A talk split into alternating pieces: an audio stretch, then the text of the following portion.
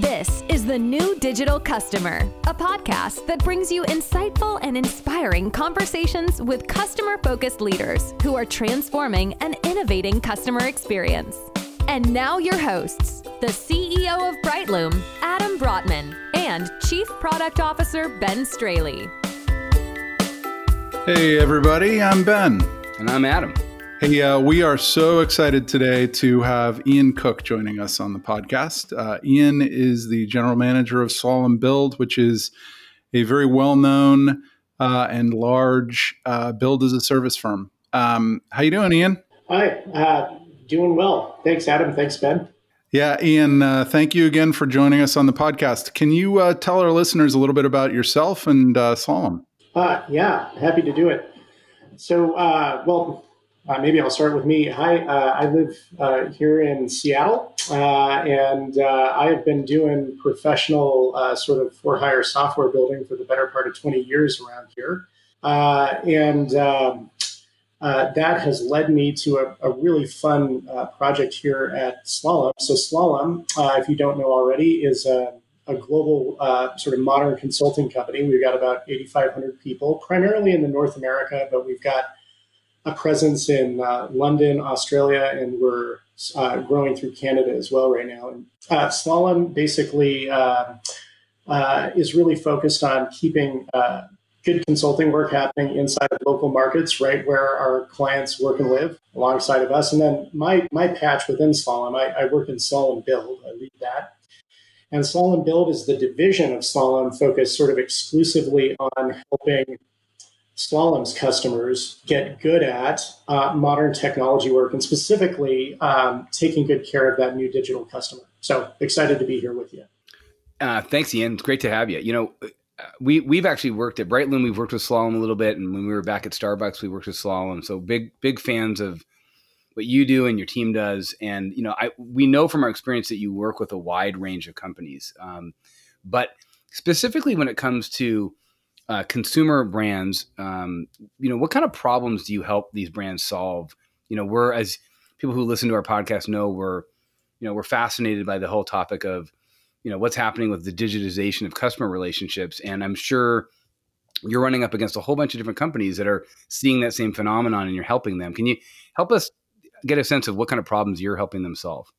Sure, certainly. Well, um, oh, oh boy, that's kind of a big one. So. Um, question, like, what are we helping them solve?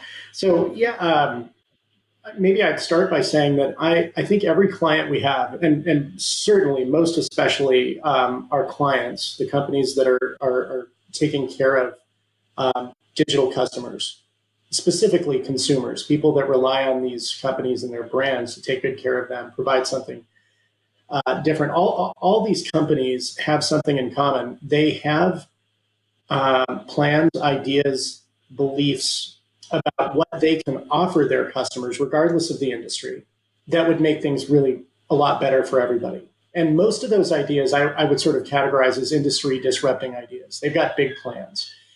That's one thing they all have in common. I just, it's very rare to find a, co- a company that isn't there. The other thing they have in common is that there is a growing recognition that they, as organizations, um, need to become very, very good and fluent at modern technology. They need to become software companies, honestly, in order to get those big mm-hmm. ideas. And that, that takes a lot of these organizations by surprise. Um, and that's where we tend to get involved. I, I noticed that we get called right at that moment where that sort of aspiration to change things uh, collides with a gosh, how do you build software? Got it. And then what what when when you find that happening, I'm curious, what are like the most typical you, I like how you put it, you know, things it kind of takes these companies by surprise. Like, wow, I I have this big idea, I want to go do it. And then they they sit down with you or your team and they realize, all right, we got to think like a software company. We got to think like a tech company. What do, what are some of the things that that are the that they didn't even think about? Like the things that like the you know, you know, big big problems or big opportunities that they they're that they're like, oh my god, that's right. I, I hadn't even thought about that. Like, what what what are some of those surprises? Oh, the most common theme, and it goes something like, uh, hey, I'm a I'm a disruptor, whether I'm in personal storage or I'm in fitness or I'm in even insurance products or the financial services. I'm a challenger bank. I'm part of a uh, you know a media and entertainment play, whatever it could be. I think when that realization comes that their big idea is inhibited by their technical fluency, what they look for is help with big surprise technology they sort of go out on uh, in a search for help. Companies maybe like ours that have some good capability with, um, you know, technology tools and software writing and all that, which is how we typically meet them. It's with that question, and it's sort of a little bit of uh, since our clients often at that point don't feel particularly good at that. It's a little bit like, hey, prove to us that you know how to do good technology, that you're relevant at that when ironically, and here's the surprise this is the surprising part of the question. This is the thing that we have to get past really early on in that question is that as professional software writers, we know that the problem is almost never their big idea is not actually inhibited by something like technology. The technology is so good now. The actual challenge, and this is where we show up in that sort of that first meeting, is actually getting a really clear handle on what that new digital customer wants to have that new digital customer that this client of ours wants to serve in a new way, that new digital customer that's already overwhelmed with so many different offers. They have a ton of different technology there, and our customer wants to give them some more. So we surprise them by saying, mm-hmm. "Hey, we to you about how great we are at things like software writing, cloud, and machine learning. But would you first give us permission to talk with you, and actually more specifically to talk directly with your new digital customers to find out what they really like. That surprises them. Oh, that's that's interesting. In other words, you're saying that you're they they a lot of these brands will come to you with they they in their mind they they they've got these big disruptive ideas.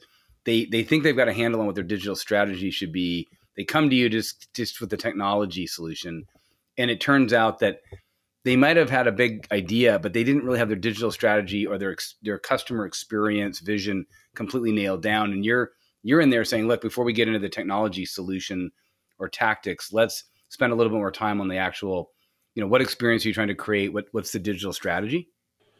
Adam, spot on. Yeah, I mean, I could go for a long time on that, but I think you summarized that really well. That's right. Huh. Interesting.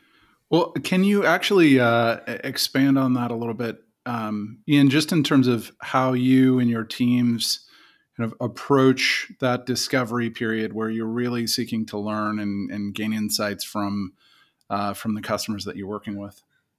Yeah, absolutely. Um, okay, well, so on this one, so coming back to it, here we have a, a client that is wanting to disrupt. They want to do something disruptive. They have a big idea typically if they're calling or they're asking for help they're calling us they have been somewhat frustrated with their previous attempts to get that idea into the hands of people that need it these this new digital customer and they have at this point pretty well characterized it as a technology problem if we could just find people that knew how to write software really well or knew how the latest and greatest features out on aws azure or gcp worked that we would we would get this help if we had java writers if we had machine or data scientists or whatever it would be and um, that is a particularly tricky inflection point because for us, those things are very commonplace. What we don't know at that point, that our clients actually know a lot more about, is the users, the people, the human beings that would benefit from what they're contemplating. But what we've actually also found out is that most companies, even actually woke up modern product companies, tend to it, it's they tend to invent a lot of their big ideas in a boardroom where it sounds really good. They high five each other and then they call us and they've got big budget. They want to go, they want to go do something. And what, what got missed in that was um, putting our hands on a real user. Hey, let us give you a quick example of the type of thing we were thinking collectively. If you had access to an A, B, or C, if we could give you a screen, a mobile application, a physical device that did the following, would you like that? Now that that conversation almost it, it, it, seems sometimes with some clients they get really excited and they're like oh my gosh you're talking about getting me more connected to my customer let's do that there are some clients that we get that are like frankly who do you think you are we're, we're not asking like that we need to know yeah. if you can or not we know who our, our customers are. And I just can't tell you for those cust- for those clients, I can't tell you how many times we've politely challenged that. I and you do need to be quite polite at this point to say respectfully, would you please allow us to validate these ideas with real people? Trust me, and sometimes we'll even offer to do that on our dime to prove the value. And so much, I've never seen that happen where our clients haven't been truly surprised at what their new digital customers want them to do. Like just, usually, just for the record, some portion they were onto something. Our clients are invariably onto something. They're close. But when we really wire that feedback loop with the human beings that would benefit from it, they get much more dialed in. Uh, and that's as simple as features on an app, sure, but absolutely including the type of things that uh, that you help take care of, like uh, the ecosystem, the overall experience, the loyalty program, the mm-hmm. sense of community. That respectful set of offers that are made just at the right time, that are wanted when they're wanted and not wanted when they're not. That's what we'll discover much more quickly when we get into that conversation and move past technology. Yeah, the um, the the power of sort of rapid prototyping and being able to show uh, show people what what is possible, uh, and to connect that to the the core insight around the customer problem or the customer need is such a such a powerful approach to um, not just selling ideas in, but actually delivering something that's going to really uh, have impact. Um, are you are you able to share any examples or case studies from some of the work you've done at Slalom uh, that sort of fits this this approach? Yeah, absolutely. Uh, so one of the ones that comes to mind, and this was a this is a partnership that's gone on for several years for us, um, and it culminated in a big launch in 2018. So the, the, our customer is Nautilus. So um, it, that's a household brand. Right. And most people listening to the podcast will probably know that Nautilus um, sells home exercise equipment. In 2016, 2017, and I, if I'm honest, Ben and Adam, I don't remember exactly when it was, but Peloton came out and disrupted the uh, home fitness industry. They did some counter and they did some um, unconventional things. They connected that experience of working out at your house with a community. They put it mm-hmm. on a mm-hmm. screen you coaching, they gave you so many other things happen all at once. And then Nautilus, Nautilus, who had a lot of expertise, they, they understood how to make safe, robust, really, really well built home exercise equipment that could be trusted. The problem is, it was a new, so, and they, uh, I would also point out they had a wonderful product development capability as long as that product meant a really robust piece of home exercise equipment that you could buy at a local retailer and they had no story. And I, I think they would probably support me if they were right on the podcast with us right now and saying they had no, literally zero digital connection with their customers at that point, none at all. So they were really taken um, off guard by what Peloton did. And I'm, I can't tell you how grateful I am that they considered partnering with us to go after that. And so what we did, go after that opportunity specifically. So um, it took us about 12 months, I think, 12 to 18 months to get something released. And what we ultimately built for them uh, was on top of what they already had going. They already had really great exercise equipment. We didn't need to tackle that. But what we did need to do was connect the user's um, workout with um, a screen. And when we started to open that conversation up, and we had a digital customer, now they stopped being an analog customer. The analog customer of a piece of exercise equipment. The Max Pro Trainer, I think, was the specific device we were working on at that point. Which, if you haven't seen it, um, I have uh, both a Peloton and a Max Pro. Um, the Max Pro starter, it looks like a stair climber on steroids. Uh, I yeah, I'm dying to get the Max Pro. I, I, want the Max Pro, man. I've been seeing the ads for it. so that thing, me too. Um, what we did is we we were able to connect telemetry between the the Max Pro, the device, so that a person could see as they were using it how many RPMs that were they doing, what was the tension set at. They could also ask for coaching right there and say, well, hey, kind of where you're at, um, what's your heartbeat doing? Do you want to have this? What are your long term fitness goals? Do you want to be an ultra marathoner? Do you want to just be in shape? And from there, the customer could decide and get coaching, real coaching, on how how to use the machine. That was the first step. And then, as you can imagine, it quickly, you're a hop, skip, and a jump at that point from, hey, I'd like to know about, um, uh, I'd like to be able to take a class online. I'd like to have you offer me training that could up my game that I didn't wasn't aware of. I'd like to subscribe to um, fitness content and exercise programs with Nautilus that I wasn't otherwise aware of. And in our latest incarnation of this, the question of community and actual live training sessions is kind of uh, you know right there on the horizon. That would be an example, if we go back to where we started the conversation, of a uh, of a company who has forgotten more than I'll ever know about how to make safe exercise equipment that people love. That had a big idea.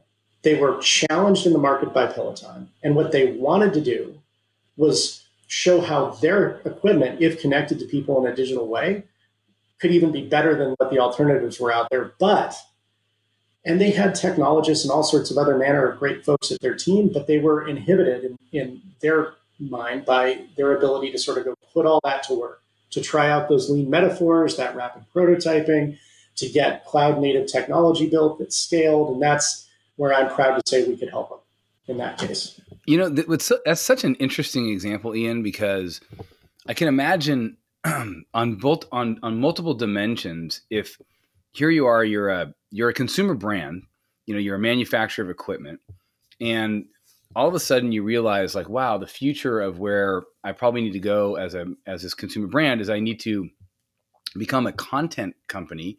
I need to become a social network almost and i also need to become a technology company. So there's a software technology company. So there's like all of a sudden you it, it, wasn't just you have to disrupt yourself or reinvent yourself in one way. You you have to do it in multiple ways. And you know i think it's really exciting. I'm, I'm curious when you when you encounter that kind of a i'm sure that happens a lot now i'm sure like every every company is getting their flywheel on right they're like okay I can't just be one dimensional anymore. I got to think about this digital customer relationship. What does that mean for my particular brand? And now all of a sudden they realize, okay, I don't have muscle in a couple of these areas. What what in that example you just gave, but just in general also, what what is some of where do you think it's the hardest for for companies to like where where is the change curve the steepest? Is it is it on the technology side or is it on the mindset side or you know kind of and, I'm not talking about just that one example, but just in general, what, what yeah. have you found? It's the mindset. Um, what made you good? What yeah, you and I'm talking presumptively about a disruptive customer like Nautilus or um, any of the other clients that we have. What what got them to the place where they have this discussion is that they're really really good and they're really sharp about some product or service that, that, that is very relevant in the industry. That's where they come with their expertise. Their management is hired because they understand all about that. Um, and they, they really take good care of that. Nautilus's case is fitness. I could give you hundreds and hundreds of other examples. And it gets the, the biggest thing is the mind shift from mind shift from, okay, up to this point, the market rewarded me because I was understood my core domain, my industry discipline really well, fitness. And now all of a sudden, the game's changed on me. The market, the consumers, the people that trust, me, they're actually requiring me to get good at a whole bunch of other stuff I haven't trained to do, per se. I mean, I know about it, but I haven't trained for it. Right. Right. That mind shifts, mind mindset shift is kind of a big one. Um, now, it's a lot easier today. Five years, 10 years ago, we were trying to figure out if the cloud could help us. Five years ago, that conversation sort of fell by the wayside, and many companies, I'm speaking in generalities, were wrestling with the question can we make software well enough to take care of this new digital customer? Can we do that legitimately? How do you do that? Today, I think that question has largely been answered the companies think that they can or they can get help to do it. I think the next big question I'm seeing, and it's one I have, I'm exploring too personally, is okay, now that now we know how to make software, we know how to get the benefit of um, pieces of democratized technology like the cloud that, uh, and machine learning that we never had before. We can have, we can punch in that waste class. How do we use that? Let me be specific. We now talk a lot, primarily, especially in consumer facing products, about predictive analytics. We talk about probabilistic outcomes as opposed to deterministic, which is a fancy way to say, can we make a good guess as to what people are going to want? And politely, art, uh, artfully give them offers or suggestions that don't feel intrusive. Well, I'm finding that it is yet another mindset um, uh, shift. It is a skill set that leadership teams are developing to be to gain a relationship with how to think about probabilistic decision making. That's actually not something any of us learned in school, and most of us, at least me, didn't grow up making decisions that way and thinking about customers in that fashion. And so many more customers, given the um, the ubiquitous availability of very sophisticated machine learning techniques and all the data to go along with it, are confronting that. Um, I think right now that's that's to me where most of the conversation is. What um what is uh what is the use case or an example that comes to mind uh, uh, where this is kind of front and center for for you and the work that you're doing with uh, your your clients? So um, most of the true the big machine learning stories that I have right now, I've got a fun one that I saw last week. Um, they uh, i'm trying to some of the best ones i have right now I, I, have to admit to you aren't totally consumer facing i'll pick one that is consumer facing yeah. uh, just for the moment. That's okay. You, ben ben ben and i have been totally geeking out on this topic so you can go you can go b2b yeah. b2c whatever. Just and, you're talking, and, if you're talking predictive models you're going to be you're going to be making us happy here. Yeah. And uh, before uh, before we we dive in and I, i'm just i want to clarify something because i think um, for the for the you know millions, tens of millions of listeners of this podcast, they may not understand clearly sort of the when you talk about probabilistic, when you talk about predictive analytics or machine learning even, can you just provide a bit more color around what what you mean and what it means in the context of the work that you're doing for these customers? I certainly will, as long as none of the machine learning tribe from my team listen to this podcast. They're going to shake their head when I do. I, oh, yeah, we, we, we know how that goes. yeah. Uh, yeah. Hey, so uh, uh, here's um, basically what I what I mean by that. We have tremendous amounts of data, um, and I'll pick Nautilus just as an example of that. When we launched yep. Nautilus on Black Friday of 2018, so right after Thanksgiving, uh, U.S. Thanksgiving, uh, they had zero data, zero data, and none at all on how people use their exercise equipment. Just didn't have it. It wasn't a part of their world. A year later, they had a million workouts. Uh, oh, that's interesting. That's amazing. Yeah. Okay. Yeah, you. T- that's so funny. What, just to just to interrupt you. That's interesting. You you turned the you know the stairmaster and all these other great pieces of equipment they make into connected fitness devices you know like like almost like wearables all of a sudden this data just started flowing in on what was before that just uh, a great device that was unconnected you got it well now here's the thing and this comes back ben to your question for people that maybe don't spend all their time in the space like we do you know kind of what do we mean by predictive analytics like that sounds fancy talk for what well, in Nautilus's case, now I have a million workouts with many minutes uh, and heart rates and all these other things that happen during those workouts. And there is a way for me, um, especially because the um, the users of the fitness equipment um, gave Nautilus permission to take a look at that and to tell them if there was anything they personally could be doing better to optimize their workout or be more safe. So now here you are, you're Nautilus, and you're trying to take good care of these people that are that are taking care of themselves. Uh, they're they're being physically fit and they're exercising in their homes, and the number of things that you could do with that are kind of endless. But you have to make some bets. You have to guess a little bit. It is really hard, given the number of workouts and all the users, to make deterministic. That's our fancy term for saying we know exactly what they're going to want at any given point. We've got perfect insight into that.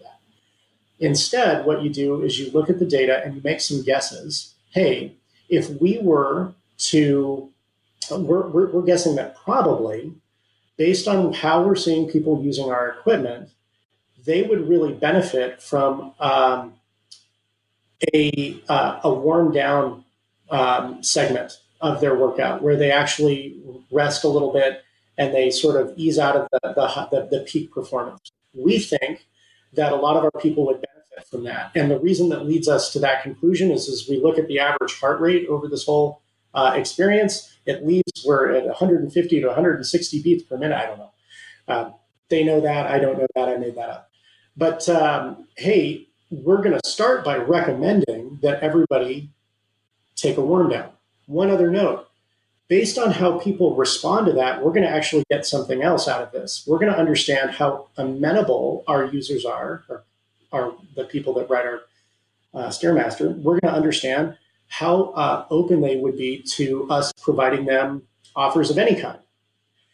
Then within that, based on the different demographic segmentation of our, we can make some bets on uh, when we should make certain content available. Like when are times where we Nautilus could show off and drop new content that would have max appeal to certain demographics. We're going to make some bets. We're going to probably figure out when that happens and then measure our results. And the um, not only that, and this is where the machine learning, so that's probabilistic versus deterministic, of course. Now, where machine learning comes in on that is just really taking it to the next step so that there's a continuous feedback loop where the, the computers are current are on an ongoing fashion calculating how effective the modeling was and grading the model and improving it.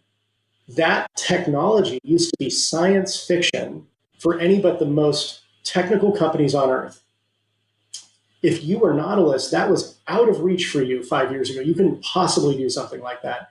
Only really well-known like Microsoft or um, I, I, could, uh, you know, Google uh, for Facebook. These kind of technical juggernauts could do that. Now you can do it. Now Nautilus can do it, and it opens up this huge, wide range of possibility.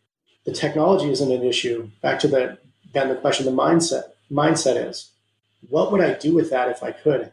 What, how do I shift from what I think to what I could learn using this stuff and then get the machines better at learning it?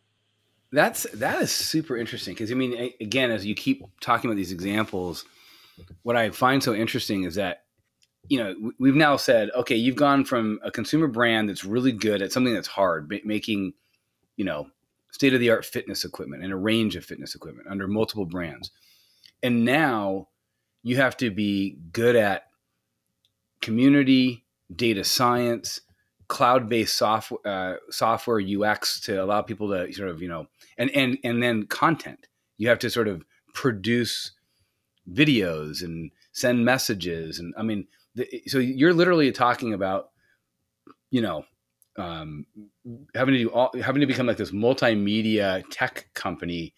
Um, you know, with data science capabilities. I mean, it's just really interesting when they.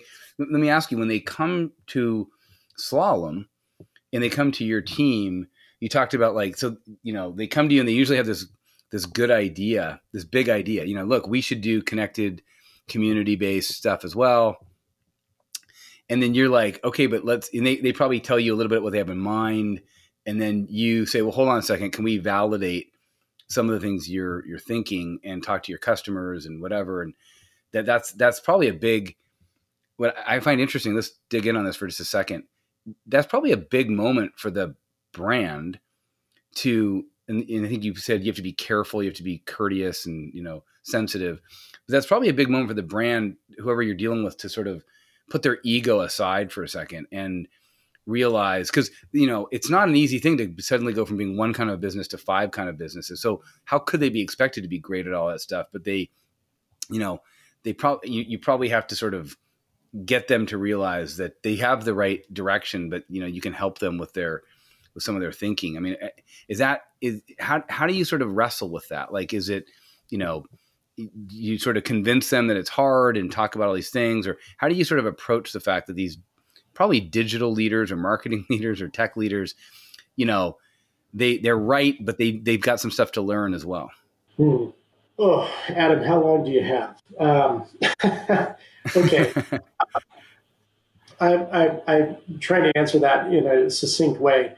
I that is where, uh, and this is what makes me proud to be at Slalom, and our core values show through. Uh, is we show up with some humility and authenticity because the truth is, again, I don't know how to make great fitness equipment that people want to use, and I didn't train to do that. And there's so much about that I don't understand. Um, so, have our clients universally, I have not had a client that isn't very sharp, a leader in their industry, and really very, very good at what they do and very smart. Um, and a couple of things I use to help with that. You're right. There's some tension when that happened. It goes a little bit like, "Hey, I didn't ask you for this advice or this input. Thank you. Um, stay in your lane. Come here to talk to me about all these technical things." There's a couple of different ways we diffuse that, and I would just tell any client uh, before I'm doing it that I was going to do it. so, and I would happy to share our secret. It goes like this if I want them to learn some new things, I have to show off that I learn new things. So I actually tell them about all the times we messed up. I tell them every single project where I ended up having to pay a client to get it right, to fix what I thought I was doing because I, I didn't where I where I did it the wrong way. Sometimes, of course, uh, that does have to do with building software that a customer didn't and ultimately use, but there are other examples. And I use that authenticity um, the way I hope they would with their end user. I model that and say, hey, listen, um, I'm still in the right business. I, I, I, love doing this and I love doing it with companies like you. Um, and I can't tell you how many times, even as an expert, I've been wrong about exactly how to do it right or exactly what my customer like you really needed. And the only way to do that, there's hard work. Now that's that's the lovable way. Here's the hard way and I won't engage with you if you won't let us talk to your customers with you. so like, well, that, yeah, that'll that that usually will probably get them. But that's it. I love what you're saying. I mean, you're basically saying that you, you know, you listen to them, you empathize, but then you you let your guard down and you show some vulnerability to um, put them in a, a place where they feel safe being vulnerable with you, and that tends to sort of help uh, get them to sort of you know, be more open minded to the fact that you could probably help them with some of those things. That that's that's great. That's a great technique. Um, now let me let me just switch gears with you for a second here. So now outside of slalom, outside of these examples, uh, you're a consumer.